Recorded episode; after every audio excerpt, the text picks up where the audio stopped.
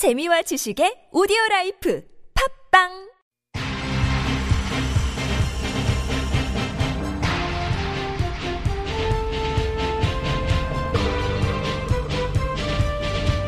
색다른 시선 김종배입니다.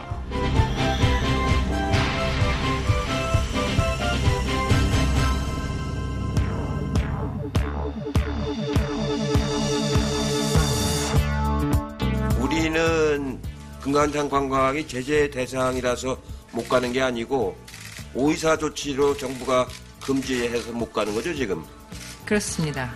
현 정부에서는 오이사 조치를 해제할 그 용의를 가지고 있습니까?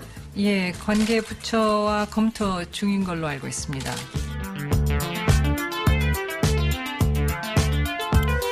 이해찬 더불어민주당 대표와 강경화 외교장관이 국정감사장에서 나눈 대화입니다. 오이사 조치 해제 검토 이제는 나올 때가 됐죠. 이 남북 정상이 금강산 관광 재개 등에 합의를 했으니까 실천을 위해서는 먼저 오이사 조치를 해제해야 하겠죠. 뭐 때마침 국제적으로도 대북 제재 완화 이야기가 나오고 있으니까 환경도 더 좋게 조성되고 있는 거 아니겠습니까? 색다른 시선 김종배입니다는 오늘도 우직하게 하루를 정리해드립니다. 지금 바로 시작합니다. 핵심을 놓치지 않는 깊이 있는 뉴스 토크. 곽재훈 차윤죄 꽉찬 뉴스. 네. 두 기자와 함께 합니다. 프레시안의 곽재훈 기자 모셨고요. 어서 오세요. 네, 안녕하세요. 네. 차윤주 프리랜서 기자 모셨습니다. 어서 오세요. 네, 안녕하세요. 자, 오늘도 주요 뉴스부터 살펴봐야 될 텐데요. 곽재훈 기자가 좀 열어주시죠. 네, 개성공단 정수시설이 지난달부터 재가동에 들어갔다고 오늘 통일부가 밝혔습니다. 네. 남북 공동 연락사무소가 네.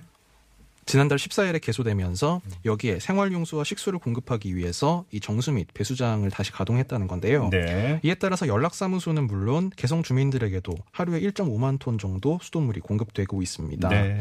이 아, 그 오프닝에서 강경화 외교장관의 오이사 조치 얘기도 그 네네. 전해주셨는데 네. 이, 이 경우에는 정말 문자적으로 남북 관계에 물꼬가 트이는 게 아닌가 이렇게 음, 보입니다. 뭔가 좀 이 오이사 조치 해제에 앞서서 말 그대로 진짜 물꼬가 트이는 그런 느낌이 좀 있는 뉴스네요. 네. 그렇죠.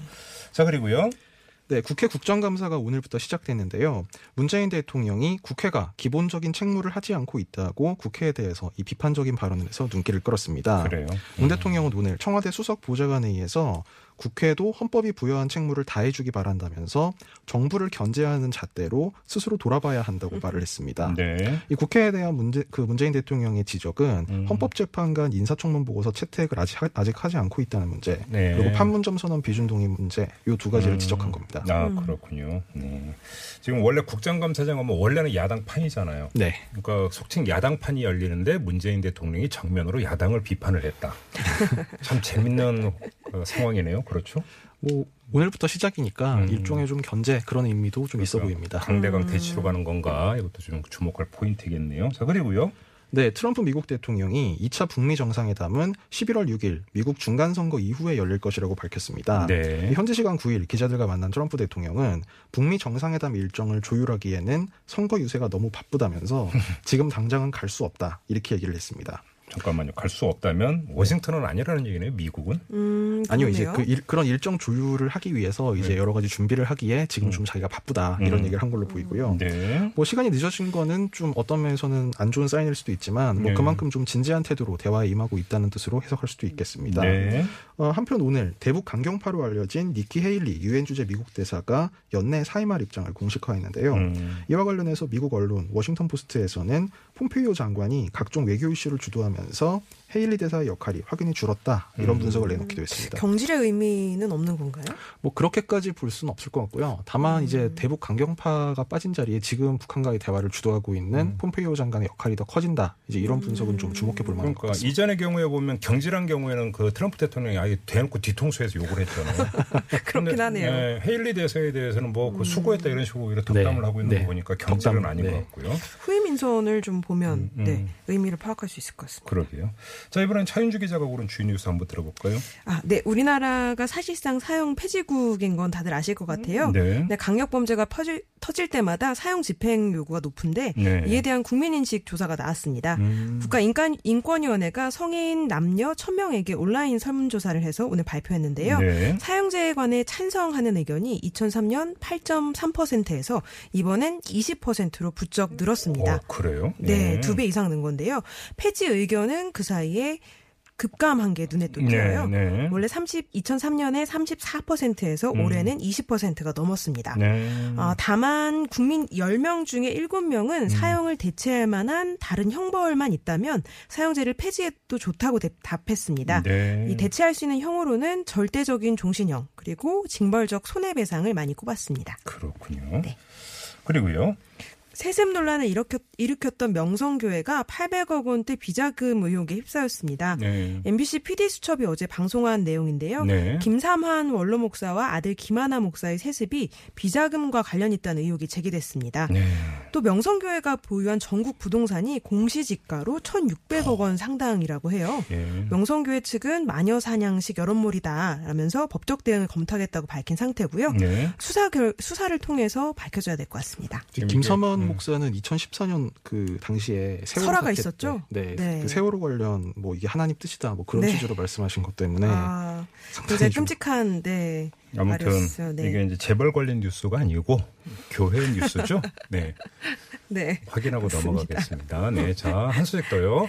네, 네이버 모바일 앱 첫 화면에서 뉴스가 사라진다고 합니다. 어. 어, 구글처럼 간소한 검색창만 남기는 방식으로 이르면 이달 중에 바뀐다고 하는데요. 정중앙에 이렇게 검색 그 그러니까 네, 네모난 검색창만 음, 두는 방식으로 음, 바뀐다는 음, 겁니다. 음, 음, 어, 이제 또 우리나라에서 아마 뭐 네이버 거의 매일 쓰실 거예요. 음. 근데 이제 다양한 콘텐츠를 제시해주는 형식이거든요. 음, 음. 근데 이런 인터넷 이용 행태의 변화가 예상되고요. 네. 어, 그동안 이제 또 네이버 뉴스 서비스가 이런저런 말이 많았어요. 음. 뭐 드루킹 댓글 조작 논란이 대표적인데 그렇죠. 여론 형상 형성에 부정적인 영향을 주고 있다 음. 그런 지적도 있었죠. 네. 그래서 네이버 이- 가 이번 개편으로 이제 검색과 광고 같은 본연의 사업에 집중하겠다고 하는데 음, 음. 두고 봐야 할 것 같습니다. 그러니까 이게 모바일 앱에서만 이러는 거죠. PC 버전은 네, 아니고. 네, 모바일에서 그렇습니다. 그렇군요. 네.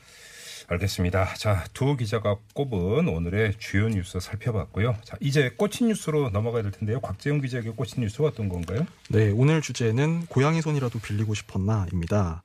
농촌 가을 거지 소식이 아니고요. 국- 국정감사장에 등장한 벵골 고양이 얘기입니다. 아, 벵골 고양이. 네. 네, 네. 저도 음, 그 영상으로 이 고양이 봤거든요. 시선 보니까 뭔가 겁이 잔뜩 질려 있는 것 같은. 여기 불쌍하더라고요. 어디, 네, 여기 어디야 하고 막 계속 네. 주변을 둘러보는 이런 모습을 좀 보였는데 예. 김진태 자유한국당 의원 얘기죠? 네, 이거- 김진태 의원이 오늘 국감장에 데리고 나온 고양인데요. 네. 뭐 배경은 이렇습니다. 음. 이제 지난 9월 18일 날 대전 동물원에서 퓨마가 우리 밖으로 나갔다가 결국 사살되는 좀 그런 안타까운 일이 있었는데요. 있었죠. 네. 네. 김진태 의원의 이 질의 요지는 초- 당시에 총리와 정부가 너무 호들갑스럽게 대처를 해서 음. 특히 이제 정상회담 중에 이 퓨마 관련 뉴스가 화제가 되는 게좀 못마땅해서 너무 과잉 대응을 한 게 아니냐 네. 뭐 그런 취지였습니다. 네. 근데 퓨마가 벵골 고양이랑 무슨 상관이 있는 거죠? 그 저도 그 의원실에 전화를 해서 이 퓨마랑 벵골 고양이가 뭐 어떤 계통적으로 좀 가깝냐 이런 걸 좀 물어봤는데 네. 답변이 같은 고양이과 동물 아니냐 뭐 이렇게 말씀을 하더라고요. 아, 사촌지간이라는 건가? 근데 고양이과 동물은 굉장히 많은데요. 아니 근데 그 국감 증인 불렀는데 못 나온다고 하면 사촌 부릅니까? 그래서 김진태 의원은 국감장에서 이게 네. 퓨마 새끼랑 비슷한 동물이다 뭐 이렇게 음. 얘기를 했는데 음. 일단 김진태 의원 말처럼 백문이 불여일견이라고 네. 이김 의원 말을 한번 들어보시죠. 9월 18일 날 3차 남북 정상회담 할 때 사살된 퓨마와 비- 아주 비슷한 것을 좀 가져오고 싶었지만 그 퓨마를 너무 고생시킬 것 같아서 그거는 그냥 안 가져왔습니다. 그 동물도 그렇게 아무데나 끌고 다니면 안 되잖아요. 뭐 불필요할지 모르겠지만 좀 첨언을 하자면 네. 이 퓨마 새끼랑 그러니까 어린 퓨마랑 이 푸- 벵골 고양이 좀 비슷한데 네. 어릴 때는 퓨마 새끼가 무늬가 있다고 해요. 음. 근데 이제 퓨마는 다 크면 한 3, 4개월 정도 한몇 개월 지나서 성체가 되면 네. 무늬가 사라지기 때문에 음. 사살된 8살 퓨마하고는 모양이 상당히 다릅니다. 네. 그래서 뭐 비판 댓글이 이런 게 달리기도 했는데 음. 이 선동열 감독 의혹 이 관련 논란, 이 야구 대표팀 그 문제에 탁구공을 들고 온 격이다. 뭐 그런 비판이 나오기도 했습니다. 네. 아무튼 부적절하다 이 얘기잖아요. 네. 음. 근데 조금 전에 그 김진태 의원 이야기를 들어보니까 가져왔다라는 표현이 나오네요. 네. 그죠? 벵골 고양이를 가져왔다. 그죠? 가져왔다는 무생물한테 쓰는 표현 아닌가요? 그렇습니다. 음. 이 사실 그래서 좀 동물보호 단체에서는 음. 이 국정감사장에 고양이를 데려온 것 자체가 좀 음. 문제다 이렇게 비판을 하고 있어요. 네. 특히 이제 김 의원 발언 중에 이 동물을 이렇게 아무데나 끌고 다니면 안 된다 이런 음. 말이 있었는데 네. 오늘 동물보호 단체 카라 활동가와 통화를 했는데 음. 어, 그 말을 지적하면서 김 의원 좀 스스로 돌아보셨으면 좋겠다. 음. 퓨마 사건을 비판한다고 고양이를 데리고 나온 건 동물을 전시 대상으로 삼았다는 점에서 부적절하다 이렇게 얘기를 하더라고요. 네. 특히 이제 반려견 개 같은 경우에는 산책을 꼭 시켜줘야 되는데 음. 그 고양이는 산책을 안 시키는 게 그 이유가 외출 자체를 스트레스 요인으로 받아들일 수가 있다. 네. 그런데 이렇게 카메라 플래시가 엄청나게 터지는 국정감사장에 데리고 나오는 게 오히려 고양이한테 스트레스를 줄 수 있지 않느냐 이렇게 얘기했고 네. 국감 현장에서 김병호 의원 그 민주당 김병호 의원도 국감이 또 하나의 동물학대가 돼서는 안 된다 이렇게 비판을 하기도 했습니다. 알겠습니다. 아무튼 근데 이제 그 국감장에서 보면 항상 나타나는 게 어떤 하나의 어떤 그 부각을 시켜야 되니까 네. 의원들의 입장에서 여러 가지 장면을 연출하는 게 이제 연행사처럼 있었잖아요. 사실 네. 국감장에서 김진태 의원이 이제 고양이를 그러니까 데리고 온 것도 그렇게 그냥 이해를 하고 넘어간다 손 치더라도 네. 본질은 좀 짚어야 되는 거잖아요. 그러니까 그 총리실에서 과잉 대응한 거 아니냐. 네. 이게 네네. 왜냐하면 남북 정상회담 분산과 관심이 여기에 집중되는데 분산될까봐 네. 일부러 쏴 죽인 거 아니에요. 이게 지금 문제의 본질이잖아요. 김지태 의원 이야기하는. 네, 그렇습니다. 이건 어떻게 봐야 되는 겁니까? 그 사실 과잉 대응이냐 아니냐를 가지고 당시에도 좀 논란이 있긴 했었는데요. 네. 이게 특히 이제 김 의원이 오늘 그 아주 귀여운 새끼 고양이를 데리고 나와서 음. 이제 말하자면 이 동물이 좀 무고하다. 그러니까 사람을 해친 것도 아니고 열린 출입문 밖으로 나온 것 뿐이다. 네. 이렇게 얘기를 했는데 예. 사실 퓨마 같은 경우에는 당시에 우리 밖으로 나왔던 퓨마는 그 60kg이 넘는 8살짜리 퓨마였다고 해요. 네. 그 퓨마는 사실 뭐 한국 그 청취자분들은 뭐 아주 익숙한 동물은 아닙니다만 이게 뭐 뭐 그 북미 대륙에는 호랑이나 뭐 그런 사자 같은? 맹수는 네. 없고요. 아니 동물의 왕국에서 봤어요. 네, 그래서 네, 네. 남미엔 제규어, 북미엔 퓨마가 가장 큰 육식 포유류인데요. 네. 그래서 이제 오늘 그 이런 김진태 의원이 지적을 하니까 홍남기 국무조정실장이 나와서 음. 과잉 대응이 아니다 해명하기를 네. 퓨마가 울타리를 넘어갔으면 주민들에게 위협이 되고 굉장히 위험했다 음. 이런 취지로 얘기를 하면서 네. 사살도 이 고- 그 동물원 측과 협의를 해서 결정을 한 것이다 이렇게 음. 얘기를 했고요. 또 김진태 의원이 무슨 NSC에서 이거 사살 명령을 내린 게 아니냐, 아, 예. 예, 이런 의혹을 제기하기도 했는데 예. 역시 홍남기 실장이 그건 아니다. 자기가 그 NSC 멤버여서 확인할 수 있지만 음. 그 NSC에서는 그런 거- 그런 그 명령이나 결정을 내린 적이 없다 이렇게 해명을 했습니다. 이제 NSC라고 이제 국가안전보장회의 거기 네, 얘기하는. 거잖아요. 근데 벙- 벙커에서 이제 회의하고 있는데 네, 뭐 상관이 없다 이런 건데 저도 그 기억이 납니다. 처음에 이제 마취총을 쏘고 네, 네. 마취총에 맞았는데도 쓰러지지 않으니까 나중에 사살로 네, 갔던 네. 거 아닌가요? 저는 네. 그렇게 기억하고 있는데. 예, 그 당시에 뭐 이제 목격자마다 조금씩 뭐 다르게 이제 기억하고 있, 는건 있는데요. 네. 다만 이제 이낙연 총리 같은 경우에 트위터에 음. 뭐 주민들 야간 외출 자제라든지 음. 마취가 풀리면 도주한 상태다 이런 트위터를 올렸던 것 때문에 음. 아마 김진태 의원은 좀 그런 점을 만약에 그 호들갑이 아니냐 그래서 과잉 대응을 한 것이 아니냐 그런 의혹을 제기한 겁니다. 알겠습니다. 아무튼 오늘 이제 국장감사 첫날인데 화제라고 해야 되는 겁니까? 논란이라고 해야 되는 겁니까? 아무튼 시선을 끄는 데는 성공한 것 같습니다. 네. 자, 꽉찬 뉴스 진행하고 있는데요. 자, 전하는 말씀 듣고 이어가도록 하겠습니다. 뉴스를 보는 새로운 방법. 색다른 시선 김종배입니다를 듣고 계십니다.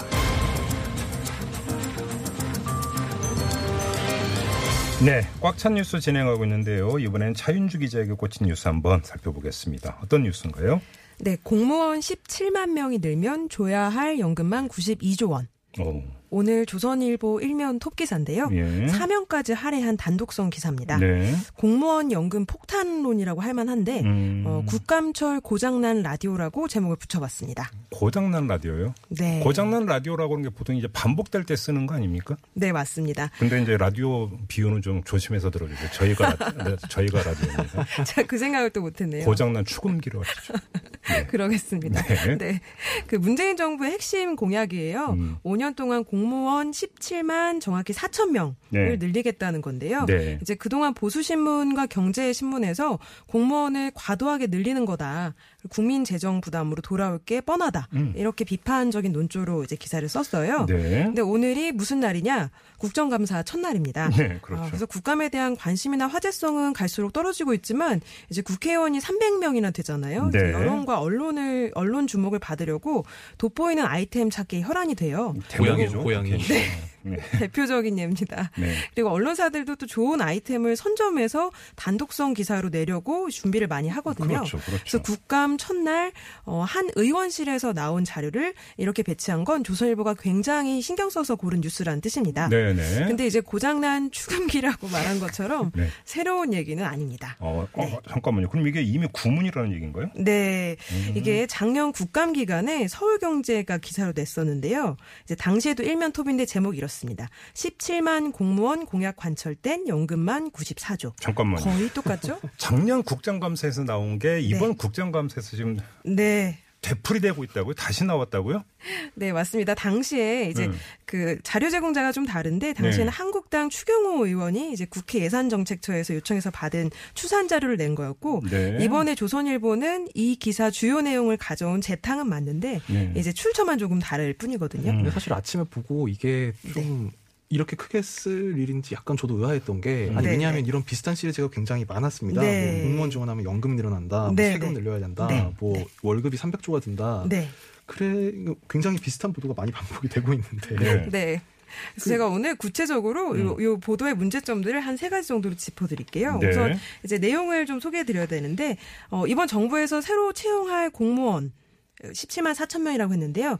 이 사람들이 1인당 한 명당 이제 퇴직한 뒤에 받을 월 평균 연금이 180만 원 정도로 추정이 된대요. 네. 근데 이걸 평생 이제 지급하면 한 사람당 5억 4천만 원 정도라는 거죠. 네. 이제 여기에 전체 인원 17만 4천 명을 곱하면 음. 94조 원이라는 계산이 나오는 겁니다. 계속 보면 간단하네요. 예, 네네. 예. 그래서 이번 정부가 새로 채용한 공무원들한테만 줄 연금이 94조 원이나 된다 음. 이거죠. 그리고 이 큰 돈이 다 미래 세대의 재정 부담이라는 건데 요. 네. 이제 오늘 조선일보 기사도 똑같습니다. 이 한국당 이채 의원이 자료를 제공했는데 이 94조 원에서 92조 원으로 2조 원만 빠졌어요. 일 년, 예. 이게 음. 네왜 그러냐면 17만 4천 명이 이 30년 동안 근무할 리는 없거든요. 음. 이 중에서 빠지는 사람들이 있을 거예요. 음. 그래서 그 사람 3천 명을 빼서 이렇게 이제 2조 원이 빠진 겁니다. 아, 퇴직률 해가지고. 네, 퇴직률을 적용해가지고 예. 아주 간단하죠. 네.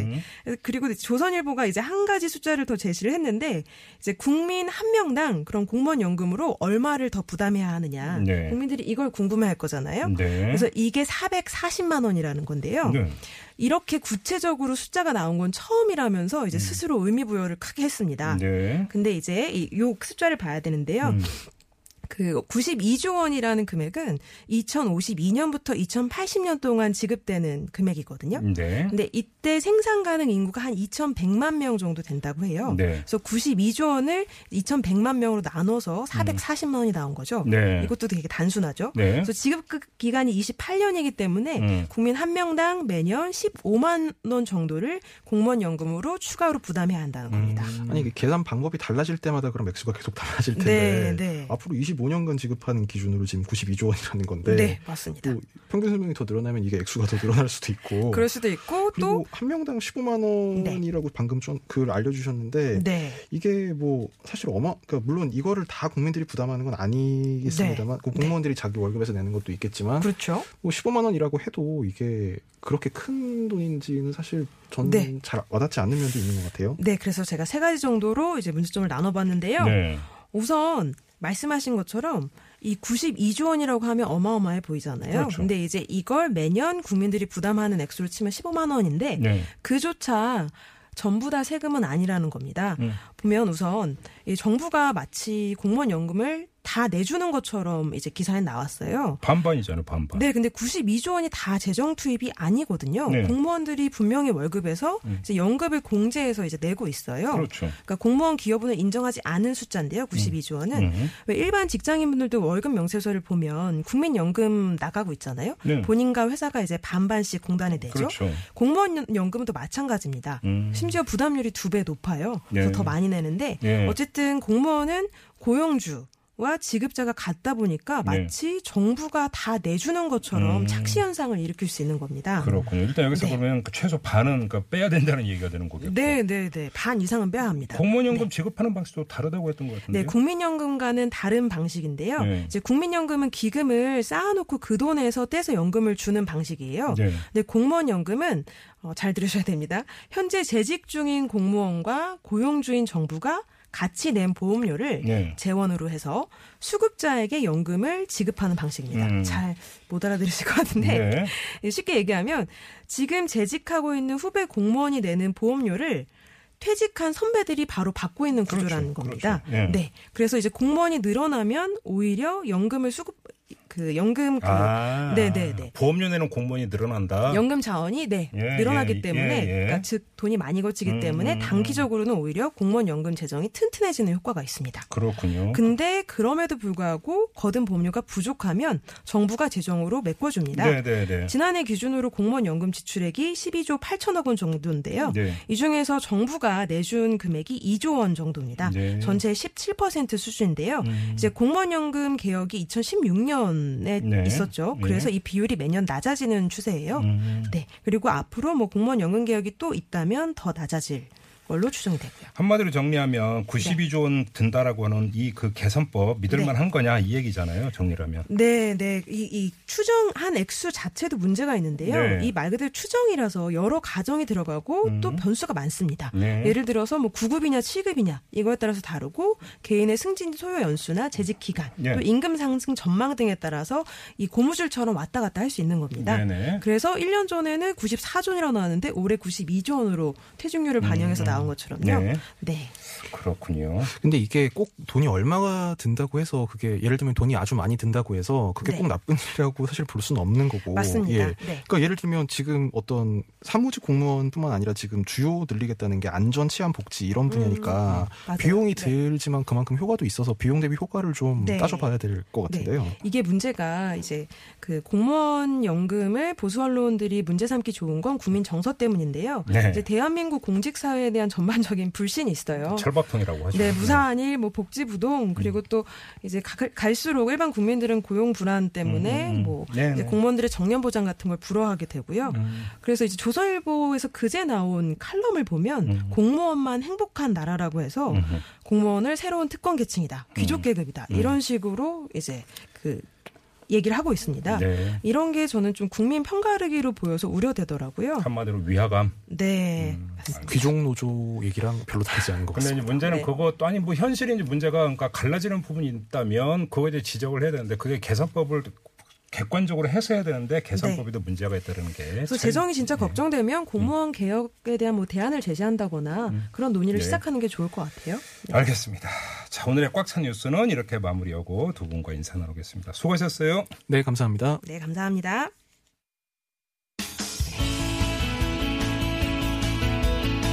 청취자 여러분의 다양한 의견이 모여 색다른 시선이 만들어집니다. TBS 앱으로 방송 들으시면서 바로 바로 의견 보내주실 수 있는데요.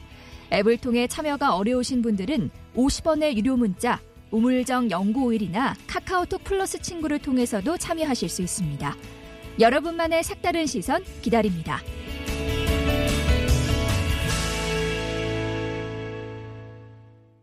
네. 어제 이 소식이 전해지면서 주목을 끌고 있죠. 이 문재인 대통령이 다음 주에 교황청을 공식 방문을 하는데 이 자리에서 프란치스코 교황에게 평양으로 초청하겠다라고 하는 김정은 북한 국무위원장의 뜻을 전달할 예정이라고 합니다. 김정은 위원장이 교황이 평양을 방문하면 열렬히 환영하겠다 이런 뜻을 문재인 대통령에게 전하면서 대신 전해달라 이렇게 했다고 하는 건데요. 교황의 평양 방문이 과연 성사될 수 있을까요? 그리고 성사가 된다면 그건 어떤 의미를 갖게 되는 걸까요? 자, 이 문제 지금부터 좀 자세히 짚어보겠습니다. 2014년 프란치스코 교황이 방한했을 당시에 준비위원장을 맡았던 분입니다. 강우일 주교 연결하겠습니다. 여보세요. 예, 안녕하십니까. 예. 강우일입니다. 네, 안녕하세요, 주교님. 어떻게 실현될까요? 평양 방문이 어떻게 보세요? 아, 글쎄요, 저도 이 소식 듣고 놀랐습니다만은, 어, 되면은 다행이고요. 예. 어, 그렇게 쉽지만은 않을 것 같은 느낌이 저는 좀 있습니다만은. 아, 그래요? 어떤 점 때문에 그렇게 느끼시고 계세요, 주교님? 어, 지금까지 그, 어, 가톨릭 교회 대표로서 이제 전에 요한 바오로 2세도 그러시고 또 베네딕토 16세도 그러시고 또 프란치스코 이분도 어, 이렇게 여- 세계 여러 나라를 방문하시고 다니셨는데 네. 그럴 때마다 이제 그 지역의 그 가톨릭 교회 공동체를 방문하는 게 첫 번째 목적이었거든요. 그렇겠죠. 아, 예, 예. 물론 동시에 이제 그 국가의 에, 행정수반하고도 이렇게 만나서 음, 대담을 나누시고 또 네. 여러 뭐 회의에 에, 모임에 참석하고 음. 하셨지만 항상 대원칙은 어, 그곳에 그 가톨릭 교회 신자 공동체와의 만남이 첫 번째 목표였습니다. 예, 예. 그런 의미에서 이- 그 북한의 경우에는 그 부분이 어, 분명치 않고 아, 아, 성직자가 한 명도 없고 네. 어, 수도자도 한 명도 없고 음흠. 또 지금까지 저희가 그 좀 사죄를 상주하게 하기 위해서 다양한 그 어, 요청과 노력을 한국 교회 측에서도 했고 또 로마에서 바티칸 측에서도 또 그런 그 노력을 펼쳐 왔는데 예, 예. 좀처럼 그게 이루어지질 않았거든요. 아, 그래서 예.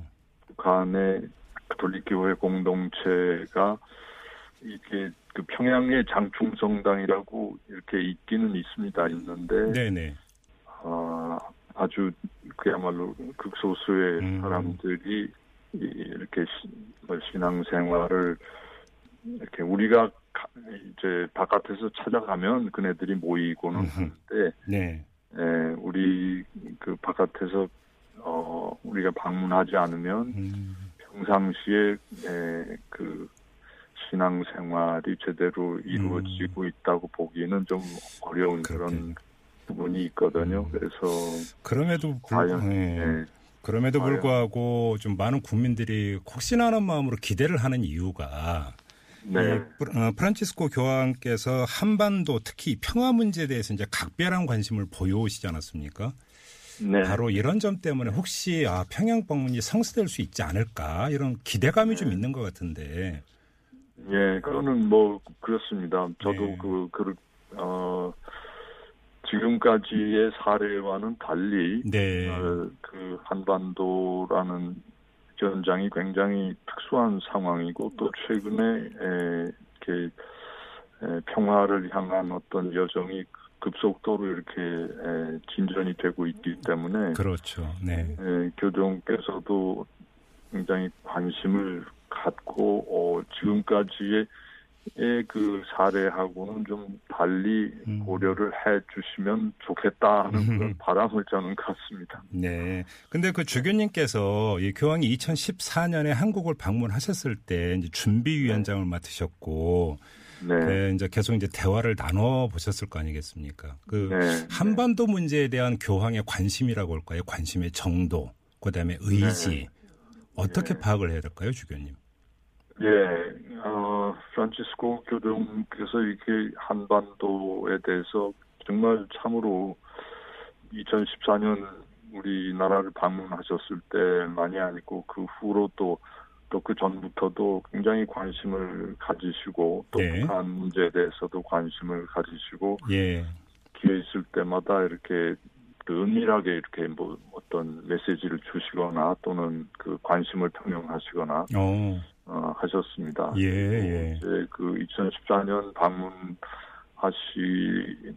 그 여정의 맨 마지막에 예. 마지막 날 명동성당에서 평화와 화해를 위한 미사라는 타이틀로 저희가 준비를 했었는데 네네. 그때 이제 그 어, 남북한 문제에 대해서 이렇게 그좀 말씀을 하셨죠. 음. 어, 그때 이제 우리가 이 한 민족이 좀 지난 60년 이상 긴 세월을 두고 이렇게 그 분열과 갈등을 겪어왔는데 네네. 이제는 좀 그걸 넘어서야 되지 않느냐 음흠. 그런 말씀을 이제 우리한테 던지셨고 예. 그러면서 이제는 서로가 이렇게 좀 의심하고 대립하고 경쟁하는 그런 시선으로 바라보지 말고 음. 좀더 그 그걸 뛰어넘는 큰 어떤 제- 그야말로 예수님의 복음의 가르침 또 우리 민족이 가지고 있는 그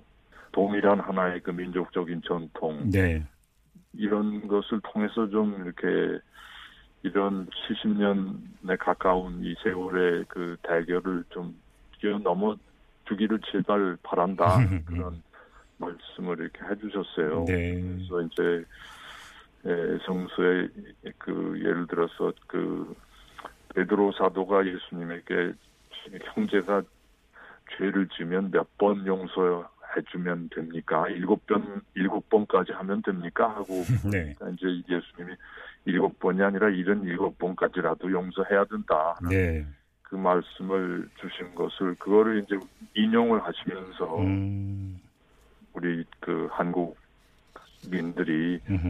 에, 좀 상대를 용서할 네. 그, 그 런 마음의 어떤 큰 결단을 음. 좀 내려주면 좋겠다. 그러게요. 그런 말씀을 이렇게 해주셨습니다. 예. 북한도 남한도 결국 같은 언어로 이렇게 사용, 같은 언어를, 언어를 사용하는 한 집안 이고, 한 형제 자매 지간이고, 네네. 민족이니까, 예. 아, 제발 그 좀 대화하고 음. 만나고, 음. 차이점들을 넘어서 주기를 바란다. 네. 예. 그런 말씀을 이렇게 주셨습니다. 그러게요. 음.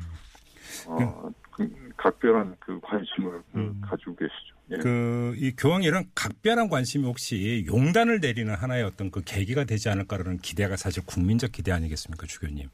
예, 예. 그럼에도 불구하고 이제 그 모두에서 말씀하신 대로 북한의 종교 활동이 사실상 그 제대로 보장되지 않고 있고 신자도 없고라고 하는 또 현실적인 문제가 또 분명히 이제 걸림돌이 될 건가 예. 사실인 것 같은데 오히려 교황께서 평양을 방문을 하심으로써 그런 데 있을 때 일종의 어떤 돌파구가 좀 마련될 수도 있지 않겠는가라고 예, 예, 해석을 하는 건 예, 예. 저도 그럴, 그, 그렇게 되기를 예. 간절히 바랍니다. 예.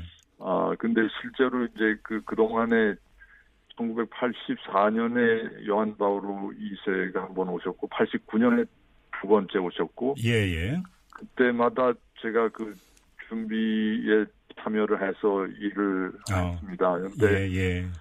그, 그러니까 세 번 그 교황 방안을 준비를 제가 도왔는데, 네. 과정에서 항상 그 구체적인 그러니까 준비 과정에서는 아 이렇게 그 아까 처음에 말씀드렸듯이 음. 한국의 그 교회가 그분을 맞이하는 음흠. 그런 그 이- 이게 틀이 네. 이렇게 에, 일이 처음부터 끝까지 쭉 짜여지기 때문에 아.